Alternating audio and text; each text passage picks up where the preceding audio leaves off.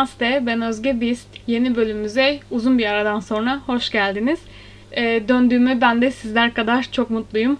Dediğim gibi Instagram'dan duyurmuştum ama bilmeyenleriniz varsa e, taşınma işleriyle alakalı maalesef kayıt yapacak uygun ortamı bulamadığım için bu kadar uzun bir ara vermek zorunda kaldım. Yoksa bu zaman içerisinde yeni bölümler hakkında araştırmalarıma devam ettim. Birkaç haftalık bölümümüz, olaylarımız hazır. Umarım onları da sizlere en kısa zamanda kayıt yapıp yine normal rutine dönerek haftada bir yeni bölüm olmak üzere yayında olacağım. Şu anki kayıt yaptığım ortamı da kendi imkanlarımla yarattım diyelim. Umarım sizler için çok rahatsız edici bir kayıt olmaz. Ben de sizlerle beraber dinlerken aslında anlayacağım arka planda neler olduğunu. Ama sessiz bir ortamda olduğumu düşünüyorum. Umarım ilgiyle dinlersiniz. Şu an bu kaydı yaparken henüz karar vermedim ama bu bölümümüzün konseptinin değişik olduğunu sizler bölüm başlığından göreceksiniz. Biraz sinematik suçlara benzeyecek ama daha keyifli olacak kesinlikle. İsterseniz ilk olayımızla başlayalım. Olay şu ki Angie ailesinin tek kızı olarak büyütülmüş ve çocukluğundan beri de oldukça e, mutlu bir çocukluk geçirmiş, neşeli bir çocuk. Ailesiyle beraber Missouri, Amerika'da küçük bir yerleşim yerinde yaşıyorlar. Oldukça sakin, kırsal bir kesimde. Sakin bir hayatları var. Angie şiir yazmayı çok seviyor. Sanatçı bir yönü de var.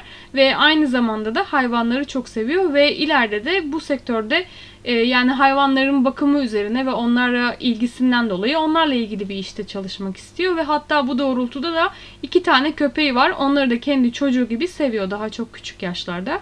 Fakat tabii ki de ileride kendi ailesi de çocukları da olsun isteyen bir e, genç kadın ve aile yaşantısı içinde olmak isteyen e, bir genç kadın olduğu için de evlilik zamanı geldiğinde bunu da çok istediği biriyle isteyerek gerçekleştirecek ve mutlu olacak kadar da şanslı bir kadın. Michael'la evliliklerinin ilk üç yılı gayet mutlu bir şekilde devam ediyor. E, dışarıdan da mutlu gözüküyorlar. Kendi içlerinde, kendi aralarında da oldukça mutlular. Fakat e, daha sonra Angie annesine Michael'ın duygusal ve sosyal olarak çok saldırgan dav- tavırları olduğunu söylüyor. Fakat sonralarında e, zaman içerisinde bunları aştıklarını da anlattığı belirli bir süreç geçiriyorlar. Fakat daha sonra bu durum Michael'ın Angie'yi sadakatsiz olmakla suçlamasıyla yeniden bozuluyor. Ve Angie'nin onu aldattığını söylüyor. Fakat sonralarında e, bizler öğreneceğiz ki aslında sadakatsiz olan Michael'ın kendisi ve Angie'yi aldatan kişi kendisi. Hatta yine aldattığı kadının adı da Angie. E, fakat Angie hiçbir zaman bunu öğrendikten sonra Michael'la bir yüzleşmeye girmiyor. E, ve kısa bir zaman sonra zaten Michael evden ayrılıyor ve Angie'yi terk ediyor. Aradan geçen birkaç zamanın ardından Ekim yirmi beş iki bin üç günü Michael Angie'nin annesinin evine giderek Angie'nin e, evi terk ettiğini söylüyor ve o artık yok diyor. Annesi bunun ne demek olduğunu sorduğundaysa da Michael ona sanırım başka bir adamla kaçtı diyerek onu aldattığına dair de ipuçları vermeye çalışıyor annesine. Fakat adamın kim olduğunu bilmediğini ve nereye gittikleri hakkında da bir fikri olmadığını da iletiyor. Bu inanması biraz zor bir durum Angie'nin annesi için çünkü daha önce kızından başka bir adamla birlikte olduğuna dair hiçbir şey duymamış ve üstelik ona haber vererek ayrılmaması da oldukça ilginç çünkü annesi o sıralarda çok da yalnız bırakılamayacak bir sağlık sorunuyla e, savaşıyor. Angie'nin annesinin bu sağlık sorunu gırtlak kanseri olması. Sürekli kemoterapi alıyor. Durumu çok da iyi gitmiyor aslında.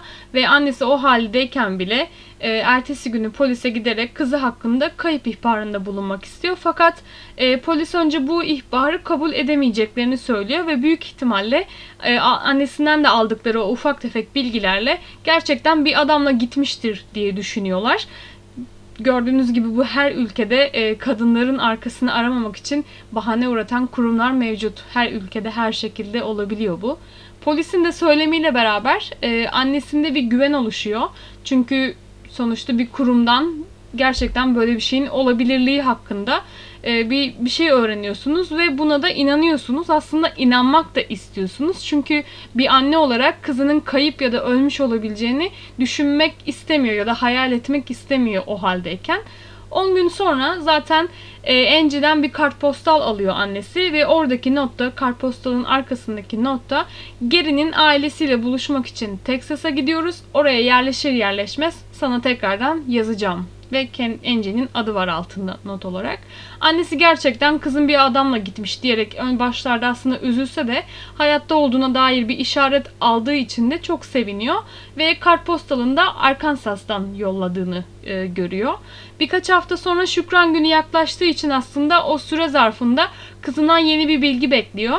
E, çünkü Şükran Günleri onun ailesi için çok önemli. Zaten bütün Amerika için çok önemli. Bu tarz günlerde e, aileyle birlikte olmak Amerikan kültüründe gerçekten çok önemli bir yeri var. O yüzden e, annesi Angie'nin Şükran Günü'nde tekrardan geri döneceğini düşünerek aslında e, o not hakkında çok da fazla düşünmüyor.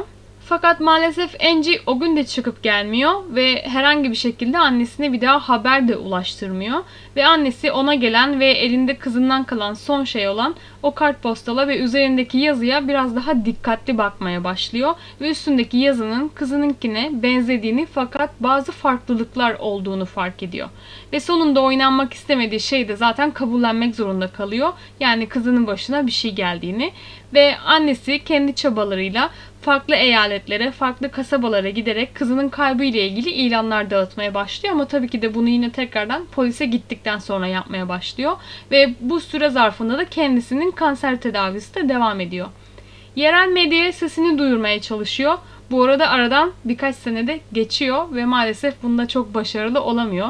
Kendi imkanlarıyla kızını aramaya çalışıyor ve en sonunda bir gazeteci bu olayı ve annesinin bu büyük savaşını duyuyor ve oldukça detaylı bir makale yazarak ses getiren bir haber yapıyor Angie hakkında. Ve Kasım iki bin yedide polis Michael'ı bulup sorguya almak istediğinde o diğer Angie ile beraber yaşadıkları evden kaçarcasına kayboluyor Michael ve medyada bu kayboluşun aslında Angie ile alakası olduğuna kesinlik getiriyorlar ve bütün dikkati buraya çekiyorlar.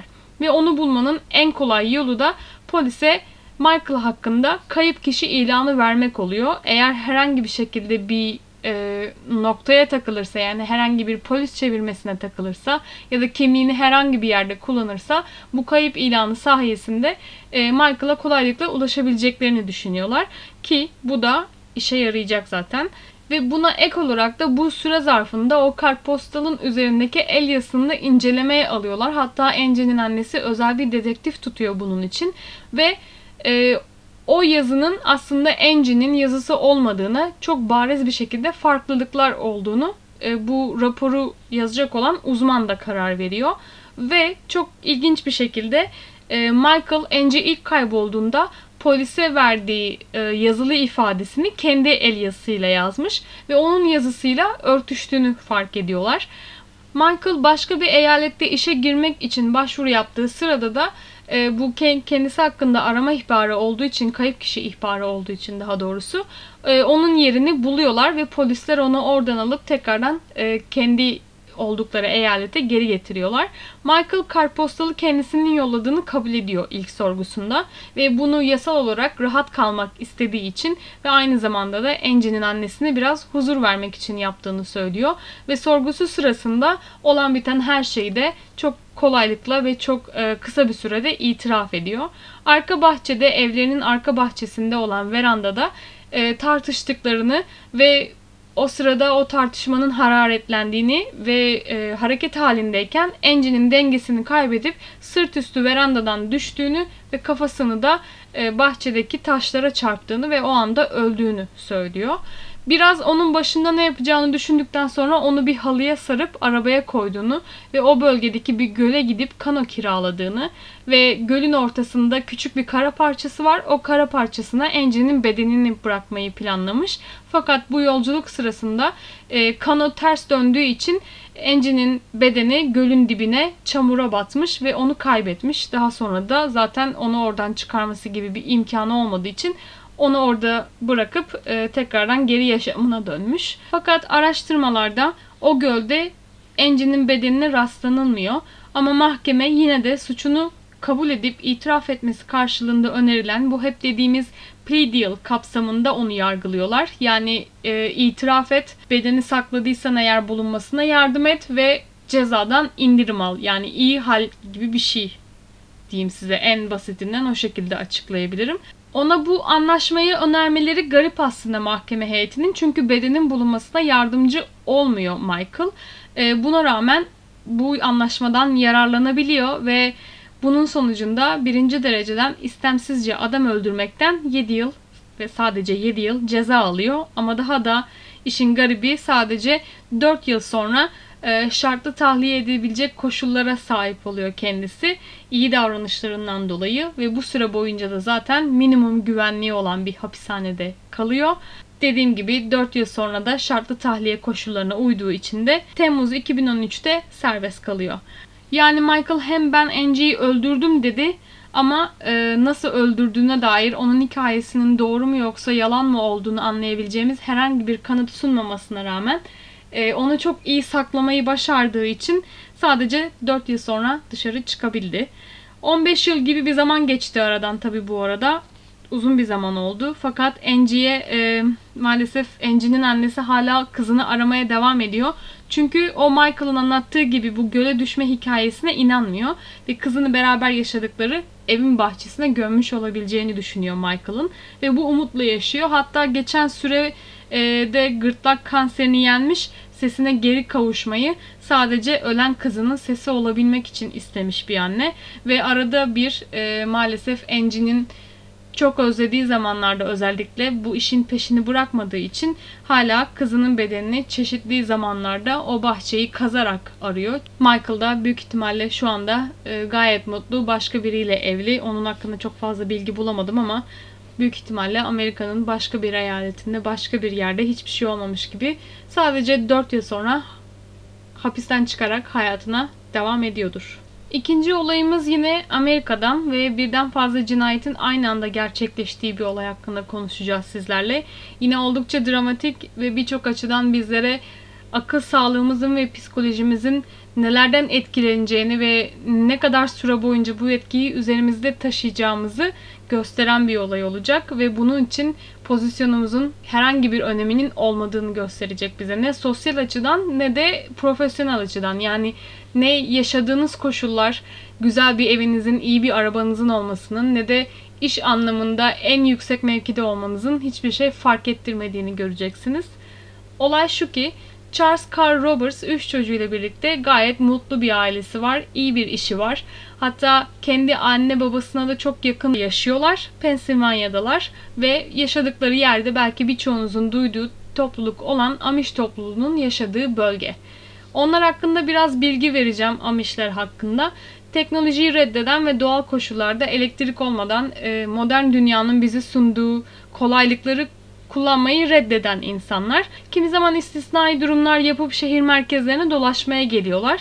E, hatta bunun için gençlere verdikleri bir zaman dilimi var. Onlara bir tercih sunuyorlar. Çok fazla detaya girmek istemiyorum ama e, yine de bunu minimumda yapmaya çalışıyorlar. Ve o topluluğu terk eden gençlerde öyle çok fazla yok açıkçası. Dediğim gibi hala at arabaları kullanan, e, tarlalarını hayvan gücüyle süren, mobilyalarını sadece el E, alet edevatı kullanarak yapan insanlar ve tabii ki de kıyafetleriyle, dış görünüşleriyle kendini belli eden bir tarzları var bu topluluğun. Ee, Charles ve ailesi de bu topluluğun yaşadığı bölgede yaşıyorlar fakat aynı hayat görüşünü benimsemeyen insanlar. Yine bölgedeki herkes gayet uyumlu bir şekilde e, hayatlarının akışı içerisinde herkes kendi işine bakarak hayatına devam ediyor. Sanırım e, onların olduğu yere kadar uzanan bir şehir yaşamı gelişmiş o bölgede. Yavaş yavaş normal evler, modern yaşama benimseyen insanların yaşadığı evler o bölgeye kadar uzanmış. Bu yüzden böyle bir iç içe durum söz konusu. Charles'ın iyi bir işi, iyi bir aile hayatı, üç tane güzel çocuğu olmasına rağmen onun üstüne anlatamadığı, çok acısını derinden hissettiği bir olay yaşamış üç çocuğundan önce. İlk kızının ölümü. Onu çok etkilemiş, içinde bulunduğu o karanlığı bir şekilde üstünden atmayı başaramamış ve bunu annesinden bile, hatta eşinden bile çok iyi saklayabilmiş bir kişi. Kızının cenaze günü tabii ki de her anne babanın üzgün ve e, rahatsız hissettiği çok belli olur şekilde davranmış. E, o küçük tabutu kendisi taşımış ama kimse onu bu denli etkileyebileceğini düşünmemiş bu olayın. İçten içe bu acı onu bazı mental problemler yaşamasına sebep olmuş zaman içerisinde. E, bu ilk çocuğu, kızı biraz erken doğumla dünyaya geldiği için ciğerleri gelişememiş ve hayata geldiğinin yirminci dakikasında maalesef e, hayatını kaybetmiş.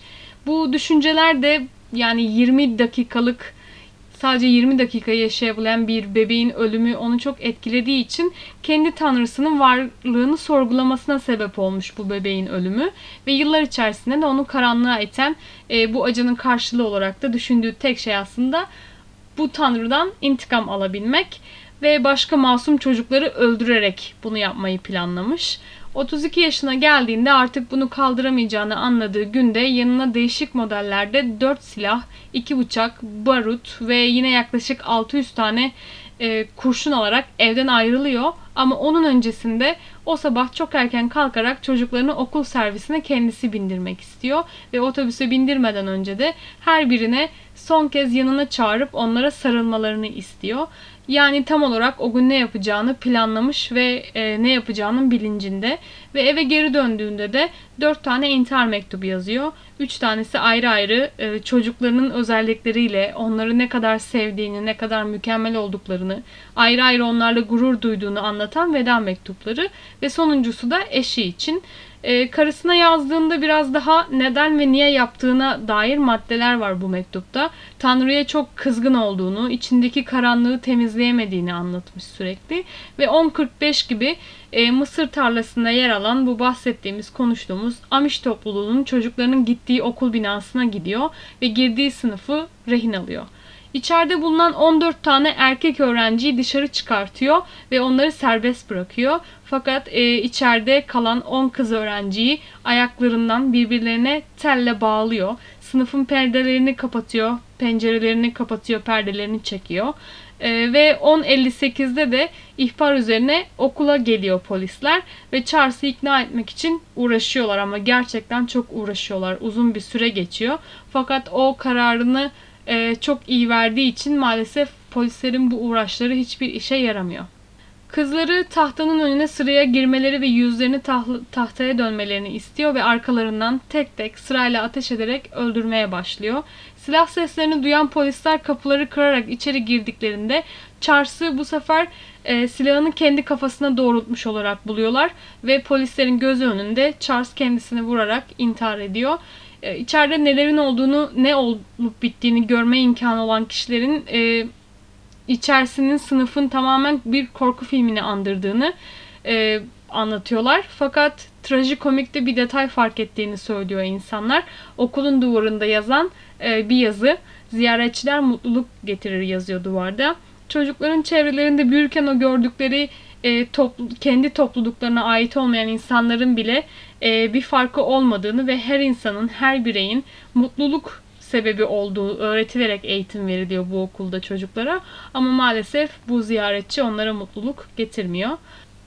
Tabii ki de bu olay çok kısa bir sürede zaten çevrede duyulmuş olduğu için birinin okulu bastığı ve öğrencileri rehin aldığı biliniyor ama kimin ve niye yaptığı bu konuda çok fazla bilgi yok o sırada dışarıda.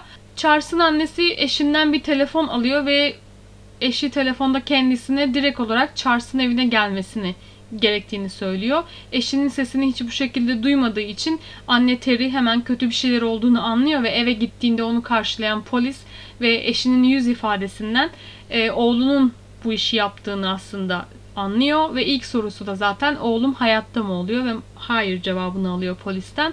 Sonrasında öğrendiklerimiz biraz ürkütücü. E, yaşları altı ve on üç yaşında olan vurulan kızlardan beş tanesi maalesef hayatlarını kaybediyor. Bu arada yaşları niye farklı derseniz toplu bir eğitim alıyorlar aynı sınıfta. Çünkü çok büyük bir topluluk değil, öyle farklı farklı sınıflar olacak şekilde. beş tanesi kızlardan oldukça kötü bir şekilde yara almışlar. Bir şekilde yaşam mücadelesi veriyorlar. Medyanın olaya ilgisi de çok büyük oluyor. Hem sadece Amerika medyası da değil, bütün dünyada o bölge çok kısa zamanda bir kaos alanına dönüşüyor ve uzun sürede oradan ayrılmıyor medya. Yani Charles bu çocukların hayatlarına mal olmakla kalmayıp bir de orada yaşayan bu topluluğun mercek altına girmesine, rahatsız edilmelerine ve acısı olan ailelerinde kendi inanışlarına ve geleneklerine göre o acılarını yaşamamasına da sebep olmuş oluyor. Şimdi belki de düşünüyorsunuzdur ki bu iki topluluk yine önceki gibi huzur içinde yaşayabilecekler mi? Özellikle Charles'ın ailesinin orada yaşaması zor olmuştur diye düşünüyorsunuz. Onlar da öyle olacağını zannediyorlar. O yüzden perdelerini kapatıyorlar ve evlerinde saklanıyorlar uzun bir süre. Dışarı çıkmıyorlar. İlerleyen günlerde kapılarına Amish olan komşuları Henry geliyor ve kapıyı çalıyor. Ve Charles'ın ailesine onları sevdiklerini, onlara karşı herhangi bir nefret büyütmediklerini, o hala orada yaşıyor olmalarından, çevrede yüzlerini görecek olmalarından rahatsızlık duymayacaklarını söylüyor. Hatta en can alıcı noktada Charles'ı affettiklerini söylüyorlar. Beş kız çocuğunun cenaze gününde dediğim gibi medyanın ilgisi hala çok büyük. E, fakat polisler ve yetkililer tarafından büyük önlemler alınmaya başlıyor. Ve mezarlığın üstünde bile herhangi bir şeyin uçmasına ve görüntü almasına engelleyici düzenekler kuruluyor. İlerleyen günlerde bu sefer aynı ilgi Charles'ın cenazesi sırasında da yaşanıyor. E, fakat tabii ki de orada yetkililerin herhangi bir müdahalesi söz konusu değil. Fakat e, aile özel bir destek alıyor ve cenazelerin görüntülenmesine e, engel olan bir toplulukla karşılaşıyorlar. Bunlar da otuz kırk kişinin olduğu Amish topluluğu. E, bir şekilde etten bir duvar örerek medyanın e, Charles'ın cenazesini görüntülemesine engel oluyorlar. E, hatta ailenin yanına gelip başsağlığı dileyen İlk ailede olan saldırıda bir değil iki kızlarını birden kaybeden Amish anne baba ve on gün sonra bu Amish topluluğu bu korkunç olayın yaşandığı okulu bir gece vakti yıkıyorlar ve başka bir alanda yeni bir başlangıç için yeni bir okul inşa etmeye başlıyorlar. Ve Charles'ın annesi Terry bu olayı ölmeden önce herkese duyurmak için anlatabileceği bütün medya kuruluşlarına anlatmaya çalışıyor. Bunun sebebi de ölmeden önce derken bu arada iki olayımızda da denk geldi ama bu anne de kanser.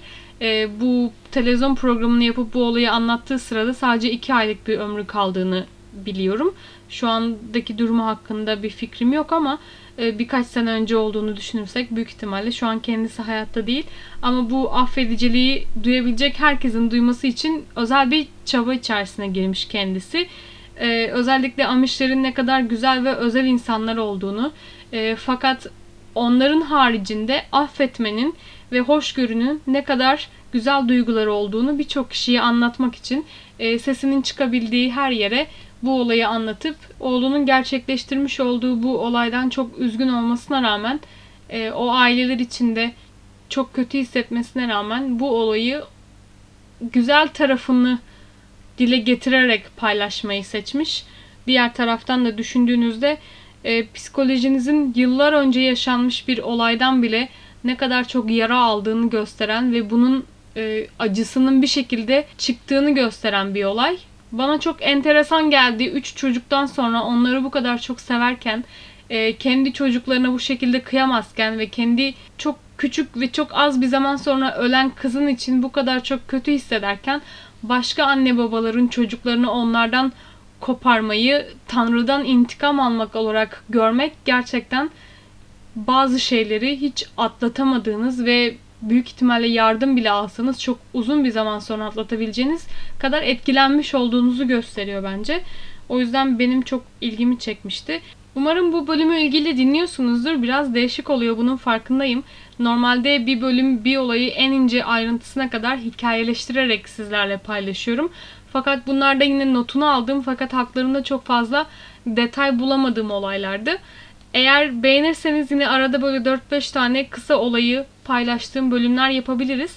Bunun için sizlerden geri dönüşlere ihtiyacım var tabii ki de. Instagram'daki fotoğrafların altına yorum yaparsanız çok sevinirim. Biliyorsunuz sizlerin doğrultusunda sizlerle birlikte program yapmak daha hoşuma gidiyor. Sizlerin bana göstermiş olduğu olayları, önermiş olduğu olayları paylaşıyorum. Bu şekilde en azından burada tek başıma kendimle konuşuyormuş gibi hissetmiyorum. Şimdiki olayımız biraz garip. Üçüncü olayımız olacak bu. Ve sanırım dördüncüde de bitecek. Çünkü süre onu gösteriyor bana. Bu arada bütün olaylarımızı da Amerika'dan öyle toplamışım. Olay şu ki LaNell Barsock, Kaliforniya'da, Amerika'da yaşayan genç bir hemşire, yirmi dokuz yaşında kendisi, başarılı, alımlı, donanımlı bir genç kadın. Erkek arkadaşı da Louis, biraz öfke kontrolü olmayan bir adam. E, kimi zaman LaNell'la ilişkilerinde bir şekilde ilişki halindeyken bile onu takıntı haline getirebilen, kimi zaman iş çıkışlarında onu takip eden, hatta bu takipler sırasında bir kez onun arabasının yoldan çıkmasına ve LaNell'ın kaza yapmasına sebep olmuş hareketleri de var bu ilişkinin içinde. LaNell aslında Louis'i çok fazla erkek arkadaşı gibi görmüyor. Ee, sadece bu Amerika'nın bildiğimiz filmlerde gördüğümüz tipik date, yani bu flört dedikleri dönemlerde görüştüğü insanlardan biri olarak görüyor Louis'i. Ve bu doğrultuda da zaten aynı zamanda başka insanlarla da görüşüyor. Ve bu kişilerden birinin adı da Ike Amuno. Haziran ayında Palmdale'da, yani LaNell'ın yaşadığı yer bu bölge, Los Angeles'a yaklaşık otuz kilometre kadar uzaklıkta bir yerde, onun evine LaNell'ın en yakın arkadaşlarından biri olan Lorraine geliyor ve LaNell'ın saçını örmek için geliyor. Ee, aslında o gece de orada kalmayı planlıyor. Bu arada LaNell'ın gerçekten çok güzel bir evi var. Belki biliyorsunuzdur, hemşireler Amerika'da gerçekten çok iyi paralar kazanıyorlar. Saatlik altmış dolar falan. Ee, hatta haftada kırk saati geçerlerse her tipik iş gibi bir buçuk katı da fazla alıyorlar. E, konumuzla alakası yok bu bilginin farkındayım, ama bu bilgi beni hep çok e, şaşırtıcı bir şekilde heyecanlandırmıştır. Ben kazanmıyorum parayı, ama gene de e, hemşirelerin ve sağlık sektöründe çalışan insanların bu denli güzel paralar kazanması gerçekten imrenilecek bir durum olduğunu düşünüyorum. Her neyse, bu çok da dağıtmak istemiyorum olayı. E, dediğim gibi Lorraine o gece LaNell'da kalmayı planlıyor ve içeri girdiğinde aslında biraz karışık bir ortam buluyor. Louis ve LaNell'ın gerçekten çok hararetli bir şekilde tartışırlarken görüyor. Söylediğine göre Louis, LaNell'ın başka kişilerle görüştüğünü öğrenmiş. Hatta bu kişilerden birinin ona bir telefon verdiğini, yani LaNell'ın ikinci gizli bir telefonu olduğunu ve görüşmelerini buradan yaptığını. Onlar bu şekilde tartışırlarken de Lorraine bu tartışmayı ay- ayıramayacağını, yani bitiremeyeceğini ve yapacak bir şey olmadığını düşündüğü için dışarıda beklemeye karar veriyor. Oradan bir süre ayrılıyor ve geri döndüğünde her şeyin sakinleşmiş olduğunu fark ediyor, ama çok garip bir şekilde fazla sakin ve sessiz bir ortam buluyor. Evinin içinde arkadaşını ararken onu garajda yerde yatarken buluyor ve LaNell'ı başında siyah bir plastik poşet geçirilmiş şekilde buluyor. Bileğindeki nabzını ölçmeye çalışıyor ve yaşayıp yaşamadığını anlamaya çalışıyor ve öldüğünü anladığında da başından o siyah poşeti çıkartıyor. Sonrasında ikinci kattan bazı sesler geldiğini duyuyor ve bakmak için garajdan ayrılıyor ve merdivenlerin başında Louis'i görüyor. Onun yüzünü gördüğü için ve onu tanıdığı için arkadaşı gibi e, Louis'in kendisini de öldüreceğini düşünerek evden kaçmaya çalışıyor. Dışarı çıkıp arabasına biniyor ve direkt olarak arabasını polis karakollarına sürüyor ve içeri girdiğinde durumu gerçekten çok kötü. Arkadaşının öldüğünü bağırıyor, yardım istiyor sürekli. Çok heyecanlı ve korkmuş bir şekilde de olan biteni anlatmaya çalışıyor polislere. Lorraine'in üstü başı da oldukça dağınık ve ellerinde ve tırnaklarında kan izleri var. Yine üstündeki tişörtte, ayağının tabanında ve pantolonun paçasında, dizlerinde, her yeri kan içinde. Bunları da arkadaşının üzerine kapaklandığında, e, onun öldüğünü anladığı sırada olduğunu söylüyor. Ve Louis'in bilgilerini de polise veriyor.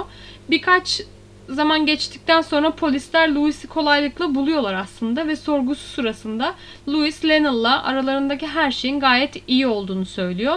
Fakat o noktaya kadar polis yine görüştüğü bazı kişiler var. Onlardan farklı bir söylem bu. Üstelik Louis'in suratında, sol yanağında taze olduğu belli olan bir sıyrık var ve sürekli ağlıyor, fakat gözlerinden bir damla yaş düşmüyor. Louis'in abisi de yine polise bir bilgi vermiş. Bu bilgide de erkek kardeşinin olay günü Los Angeles'tan Miami'ye uçak bileti baktığını söylüyor ve bankalar arası da bazı transferler yaptığını e, fark ettiğini söylüyor. Yani çok açık bir şekilde Louis kaçış planı hazırlıyor kendisine. Şimdi LaNell'ın vuruluş pozisyonu ve e, sonrasında arkasında bıraktığı kanıtlar hakkında birkaç bilgi vermem gerekecek sizlere. Çünkü bu bilgiler e, Louis'in kaderini belirleyecek ve hayatının devamını nerede ve nasıl geçireceğine e, emin olmak için dediğim gibi bazı fiziksel ve somut kanıtlar bulmamız gerek ve onlar hakkında konuşmamız gerek. Öncelikle LaNell'ın kafasının arkasından ensesine yakın bir pozisyondan vurulmuş ve kurşunun da burun hizasından e, dışarıya çıktığını fark ediyor polisler. Olay yerinde susturucu olarak bir yastık kullanılmış ve yine olay yerinde e, çıkan kurşun ve arkasında e, çıktığı yerde bıraktığı bazı parçalar var. Olay yerini inceleyen uzmanlar çok fazla kan olduğunu fark ediyorlar olay yerinde. Hem e, kafasının arkasından yastıkla bastırılarak vuruluyor tek kurşunla. E, buna rağmen olayın olduğu düşünülen garajda çok fazla kan var. Bu da aslında bu bilgiler polislere bazı eşyaların yerinden oynadığını ve temizlenmeye çalıştığını gösteriyor. Olay yerinde luminol adlı bir madde kullanıyorlar. Bu da karanlıkta e, kan değen bölgeleri mavi bir ışık varmışçasına yansımasına sebep oluyor ve nereye kan bulaştığını e, kolaylıkla anlayabiliyorlar bu şekilde. Evden toplanan delillere ve çekilen fotoğraflar ışığında e, LaNell'ın evin iç kısımlarında öldürüldüğü ve garaja kadar sürüklendiği, yine bulunan e, etraftaki delillerde birçok kanlı eşyanın arasında bir kova e, ve üstünde kanlı parmak izlerinin bulunduğu bir kova bu. Ama sanırım ev blenderı gibi bir şey söylesem daha mantıklı olacak. Böyle tek elinizle kavrayabileceğiniz büyüklükte plastik bir e, şişe diyeyim en iyisi. En, en iyi şekilde öyle açıklayabilirim herhalde. Kanlı plastik eldivenler buluyorlar ve evin salonunda e, yer alması gereken bir halının da başucunda olduğunu fark ediyorlar. Bu arada Louis hala sorguda ve sürekli polislere bana yardım etmelisiniz, bana yardım etmeniz gerek şeklinde yalvarıyor. Fakat polisler ona ne tür bir yardım istediğini sorduğunda da e, katili bularak bana yardımcı olabilirsiniz diye cevap veriyor. Ama polisler zaten o sırada katile baktıklarını düşünüyorlar. Louis e, onlara Palmdale'da olmadığını, yani LaNell'ın yaşadığı bölgede olmadığını o saatte, yaklaşık kırk dakika uzaklıkta Los Angeles'ta bulunan bir araba tamircisinde olduğunu iddia ediyor. Polisler onun beyanı doğrultusunda yaptıkları araştırmalarda da ve tabii ki de arabasında da bazı testler yapıyorlar. Çünkü olay yerinde çok fazla kan izi var. Muhtemelen onun arabasına da bir şeyler çıkacak diye düşünüyorlar. Fakat çok ilginç bir şekilde bazı kanıtlara rastlayamıyorlar. Olay yerinin aksine Louis'in arabasında tek bir damla kan izi bile yok. Ne daha önceden olmuş, temizlenmiş, ne de taze bir şekilde. Ve arabanın içinde birçok fatura ve fiş buluyor ve bunların hepsi de LaNell'ın öldürüldüğü sırada, o saatlerde e, kayda alınmış fişler. Dediğim gibi de kırk dakika uzaklıktaki lokasyonlardan alınmış faturalar. Aynı zamanda bu yerlerden birinde de bulun, buldukları kamera görüntüleri var e, polisin ve bu görüntülerde de Louis'i çok kolaylıkla tespit edebiliyorsunuz. Zaten onun da fiziksel özelliği gerçekten dikkat edilebilir durumda. Gayet uzun ve e, gayet uzun boylu birisi ve çok zayıf birisi. Telefon kayıtlarına da ulaşıyorlar ve sinyallerin gerçekten o zamanlarda, o saatlerde e, Palmdale'a yaklaşık kırk dakika uzaklıkta bir yerden geldiğini fark ediyor polisler. Bu doğrultuda da zaten Louis'in söylediği gibi o iki ayrı yerde aynı saatte olamaz. Bu arada LaNell'ın ikinci bir erkek arkadaşı olduğundan bahsetmiştik hatırlarsanız, Ike Amuno. Polisler onun da nerede ve ne zaman olduğuna dair araştırma yapıyorlar ve onun da cinayetle bir ilgisi olmadığını görüyorlar. Tabii ki de bütün bu durum polisleri başladıkları noktaya geri götürüyor. Çünkü ellerinde hiçbir fiziksel delil kalmıyor eşleştirebilecekleri ve şüpheliler üzerinde kullanabilecekleri. Tam bu noktada polisler çok ilginç bir detay daha öğreniyorlar. E, LaNell'ın aşk hayatıyla ilgili özellikle. LaNell sadece erkeklerden değil, kadınlardan da hoşlanan birisi ve görüştüğü kadınlar arkadaşları da var. Ve tam bu noktada dediğim gibi tam anlamıyla başladığımız yere dönmemiz ve olayı ihbar eden Lorraine hakkında konuşmamız gerekecek şimdi. Biliyorsunuz başlarda Lorraine hakkında LaNell'ın en yakın arkadaşlarından birisi olarak bahsetmiştik. Çünkü Lorraine kendisini bu şekilde tanıtmıştı. Ama öğreniyoruz ki bu ikili aslında sadece birkaç hafta önce Amerika'da bazı ilanlar için kullanılan Craig's List adında bir site var. Onun üzerinden tanışmışlar ve onun da sayfasında, yani Lorraine'in sayfasında kişisel bilgilerinde kadınlardan hoşlanıyor bölümü işaretli ve telefon kayıtları incelendiğinde de onun o sırada üç kişiyle birlikte görüştüğü, bunlardan ikisinin kadının, birinin erkek olduğunu öğreniyor polisler ve yine konuştuğu başka kişiler de var. Bu kişilerin de çoğunluğu yine kadın. Lorraine LaNell'la iletişime geçiyor bu site üzerinden. Yani sadece bir ay içerisinde aralarında e, romantik bir şey olmaya başlıyor ve görüşmeye başlıyorlar. E, Lorraine LaNell'ın sosyal ekonomik durumunun etkisiyle ondan çok umutlanıyor ve belki de bu ilişki ikisi için çok uzun sürecek. E, kendisinin de E, LaNell sayesinde güzel ve rahat bir hayatı olabileceğinden umutlanıyor. üç haftalık bir ilişkinin ardından e, LaNell hemşire olan e, Lorraine'e sadece bir ilişki üzerine yoğunlaşmak istediğini ve artık ne istediğine karar verdiğini açıklıyor ve bu kişinin de bu olayda baş şüpheli olarak gözaltına alınan ve sorgulanan Louis olduğunu söylüyor. Bu da haliyle işi olmayan ve borç içinde olan ve e, LaNell'ın durumundan çok umutlu olan Lorraine'in çok fazla hoşuna gitmiyor. Polisin yaptığı araştırmalarda onun bilgisayarından yalan testinden nasıl geçebilirim, nasıl davranmalıyım hakkında e, araştırmalarda bulunduğunu öğreniyor polis. Bu arada da olay yerinde bulunan kanlı plastik eldivenlerin parmak izlerinin de sonuçları geliyor ve bu doğrultuda da bu izlerin, e, bu kanların üzerinde Lorraine'in D N A'sı olduğu belirleniyor. Ve başucunda bulunan halının içinde de bazı saçlar bulunuyor. E, sık örgü yaptıkları malzemelerden olan saçlardan bahsediyorum bu arada. Hatırlarsanız Lorraine o gece LaNell'ın saçlarını örmeye gitmişti. Bu doğrultular, bu kanıtlar ışığında polisin istediği bütün detaylar ortaya çıkmış oluyor. Ve bunun sonucunda bu olayın işlenmesi için bir sebep ve bir imkana ulaşıyoruz. Lorraine tam olarak LaNell'ın arkasında onun saçlarını örerken aralarında bu konuşmanın başladığını düşünüyor polis. Ve Lorraine çok sinirlendiği için e, arkasında bulduğu bir yastığı LaNell'ın ensesinden doğru bastırarak e, onu komodinin üstüne doğru ittiriyor ve onu vuruyor.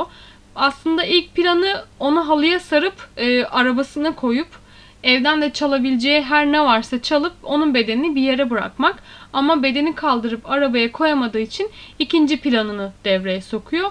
Bu da suçu Louis'in üstüne atmak ve bazı şeylerin ortaya çıkmasının yakın olduğunu sezdiği için Lorraine kaçıyor. Ve tam bir sene sonra Belize'de bulunuyor. Sorgusunda çok rahat, yakalandıktan sonra yapılan sorgusunda e, polisler nereye gittin, neden bu kadar zaman ortada yoktur, seni arıyoruz, hakkındaki bu iddiaları bilmiyor musun diye soruyor. Fakat o e, nereye mi gittim, sadece de tatile gittim, bilirsiniz insanlar tatil yapar, eğlenirler, partilere giderler, ben de öyle yaptım diyerek gayet basit ve rahat bir şekilde anlatıyor ve itiraf edecek gibi de gözükmüyor. Ama yine de polislerin elinde yeteri kadar kanıt olmasından dolayı e, mahkemede jüri tarafından suçlu bulunuyor Lorraine ve elli yıldan ömür boyuna kadar da hapis istemiyle cezaevine gönderiliyor. Çok çılgınca garip bir dönüş oldu olayın içinde. Farkındayım. Umarım kurguyu beğenmişsinizdir. Ee, sanırım mükemmel cinayet yoktur sözü buradan geliyor. Çünkü o kadar fiziksel kanıt bıraktıktan sonra arkanda nasıl oluyor da başkasını suçlayabileceğini düşünebiliyorsun e, ve buna inanıyorsun. Bunu anlamak çok zor. Belki de Louis o gün o kadar çok yere gidip gelmeseydi, güvenlik kamerasında görüntüsü bulunamasaydı e, ve bu Lorraine'in arkasında bıraktığı bu fiziksel deliller de bir arkadaşın diğerini kurtarmak isterken arkada bıraktıkları olarak düşünülebilirdi.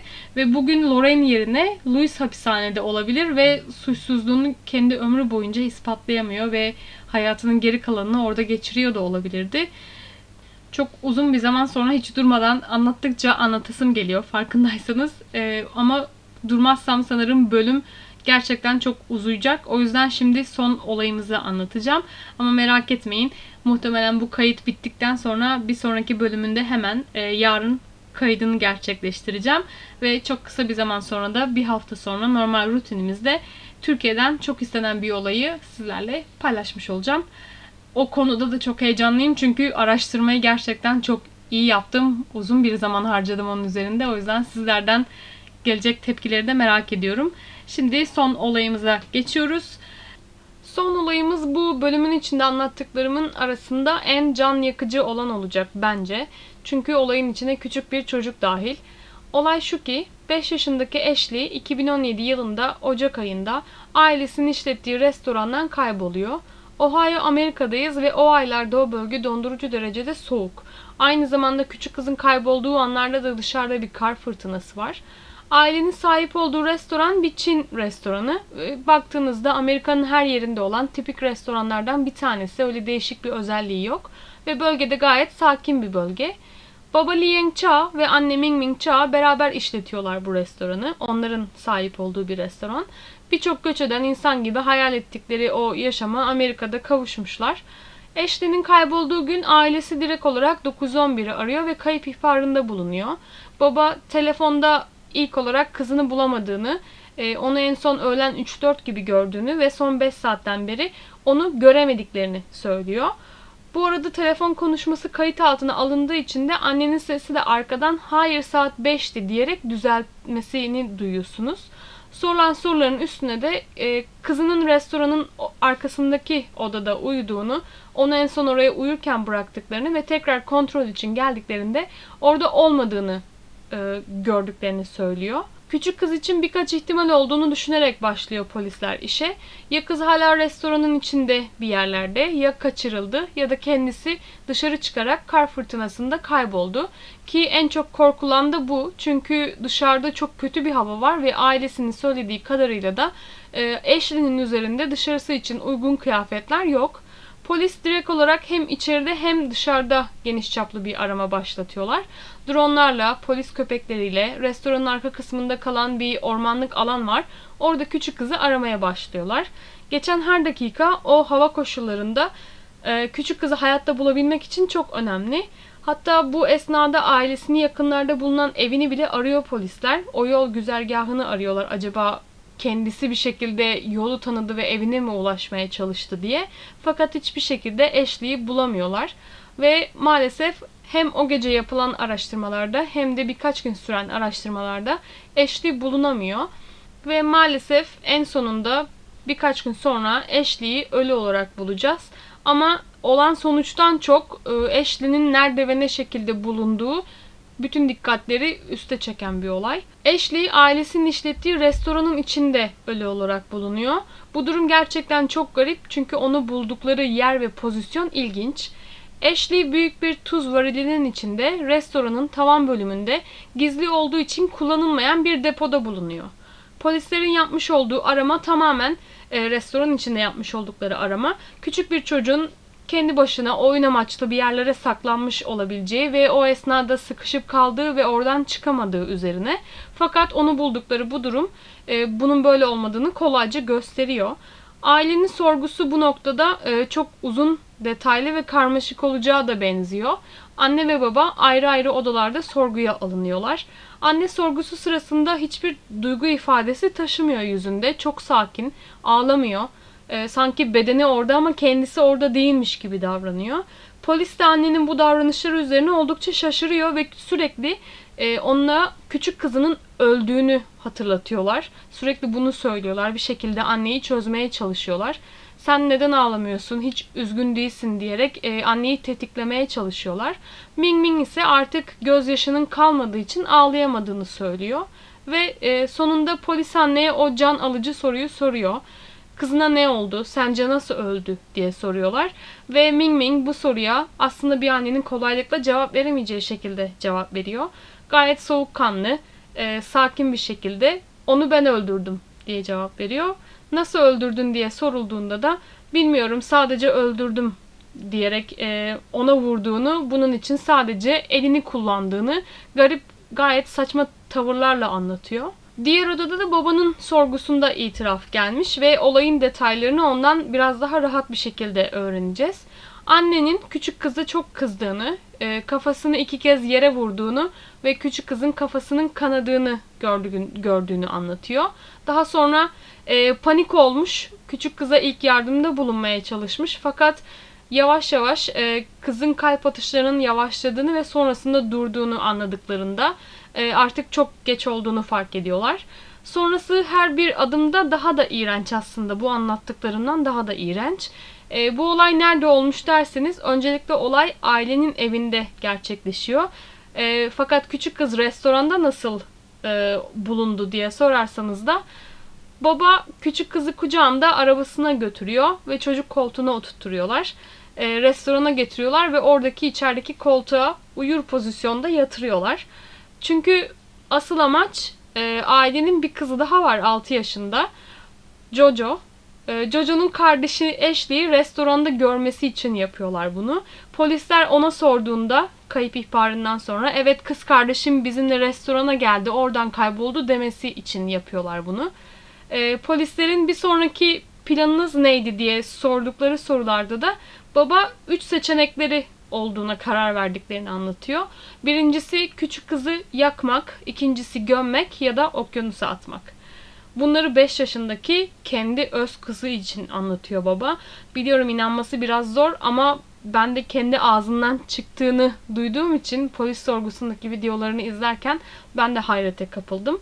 Hatta orada ufak bir detay daha var. Onu da sonunda sizlerle paylaşacağım bunu nasıl anlattığına dair. Belki bu bahsettiğim videoları Instagram'a koyabilirim. Oradan eğer takip etmiyorsanız e, sayfamızı takip ederseniz çok sevinirim. Sürekli iletişimde olmamızın tek yolu e, ve sizin de düşündüklerinizi duymak benim için çok önemli. Bunu her seferinde sizlere söylüyorum. Ve babaya annenin ne oldu da böylesi bir şey yaptığı sorulduğunda da anne Ming Ming'in küçük kızı bezine işediği için, bezine pislettiği için sürekli şiddet uyguladığını ve bu tarz şeylere çok sinirlenen birisi olduğu için bunu yaptığını söylüyor.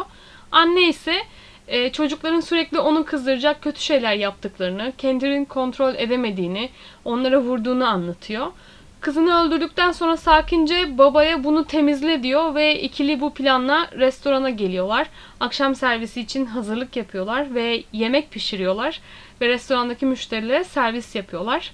Bütün bunlar küçük kızı arka odada ölü olarak yatarken oluyor.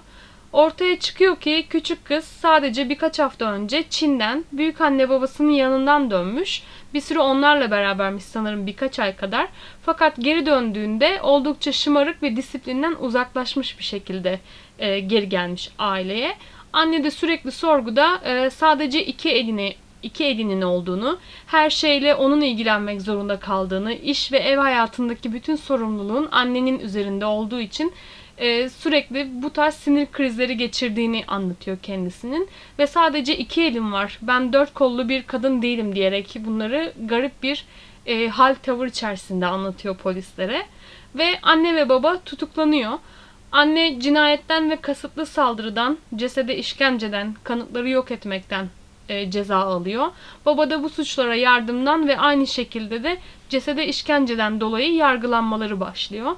Eğer beş milyon dolar ödeyebilirlerse ayrı ayrı yargılama sürecinde e, kefaretle dışarı çıkma hakları tanınıyor. Fakat böyle bir şey onlar için mümkün değil. O kadar paraları yok ki iyi ki de yok. Baba kendine yöneltilen suçları kabul etmiyor ama bu plea deal diye bahsettiğim e, itiraf sonucu anlaşma olayını kabul ediyor. Yani bunun anlamı kendi karısına karşı tanıklık yapacağı anlamına geliyor.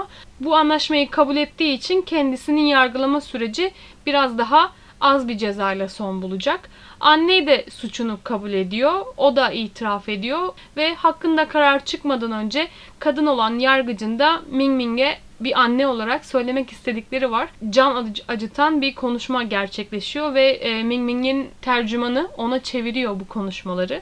Yargıç Ming Ming'e tam olarak güven kaynağı olarak annesini gören bir çocuğun maruz kaldığı bu işkencenin hiçbir rakamlı bir e, cezanın yeterli gelmeyeceğini anlatıyor. yüz yılın bile e, senin için e, yeterli bir ceza değil diyerek cevap veriyor. Ve bu anlaşma kapsamında yargıcın kendisinin bu ifadelerine rağmen kanunda verilen ceza Ming Ming'e sadece yirmi iki yıl. Ve bu cezanın sonunda da sınır dışı edilerek ülkesi Çin'e geri gönderilecek. Baba on iki yıl ceza alıyor ve altı yaşındaki kızları da e, Jojo diğer kızlara da yetkililerce bakıma ve korunmaya alınıyor. E, ve aslında bu olay da her kadının anne olmaması gerektiğini de kanıtlayan bir olay benim için. Benim gözümde en azından.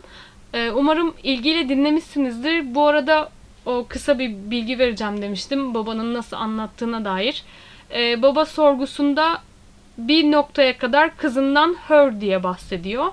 Ee, o diye bahsediyor. Fakat daha sonra e, onu ne yapacaktınız, onun cesedini ne yapmayı planlamıştınız diye sorulduğunda vermiş olduğu o üç seçenekte it öznesini kullanıyor. Ee, canlı bir varlık için değil de daha çok değersizleştirmek için bunu yapıyor. O da benim böyle gözlerimi açıp ne diyor bu diye bakmama sebep olmuştu videoyu izlerken. Ve kim bilir bu iki küçük kız bu olayın bu noktaya gelmesinden önce bile ne tarz işkencelere, ne tarz şiddete maruz kaldılar o evin içinde. Belki Ashley kurtulamadı ama en azından Jojo için umarım şu anda da çok geçmedi olayın üzerinden. Sadece iki üç yıl geçti. Umarım şu anda gayet daha huzurlu bir şekilde onu seven, onu bakımına alacak bir aileye kavuşmuştur diye umuyorum. Dört tane olay hakkında konuştuk. Umarım ilgiyle dinlemişsinizdir. Aradan geçen dört beş haftayı da e, telafi ettiğimi düşünüyorum, en azından ucundan da olsa. Sabırla beklediğiniz için her birinize ayrı ayrı teşekkür ederim. E, ilginiz beni çok mutlu etti. O yüzden bir şekilde bu ortamı yaratıp kendime e, kaydı gerçekleştim. Umarım rahatsız bir e, kayıt olmayacaktır sizin için. Haftaya kesin olarak görüşmek üzere. Tekrar ben buradaki ortamımı yaratıp sizlere e, Türkiye'deki olayımızı anlatacağım en kısa zamanda. E, kendinize iyi bakın, hoşça kalın.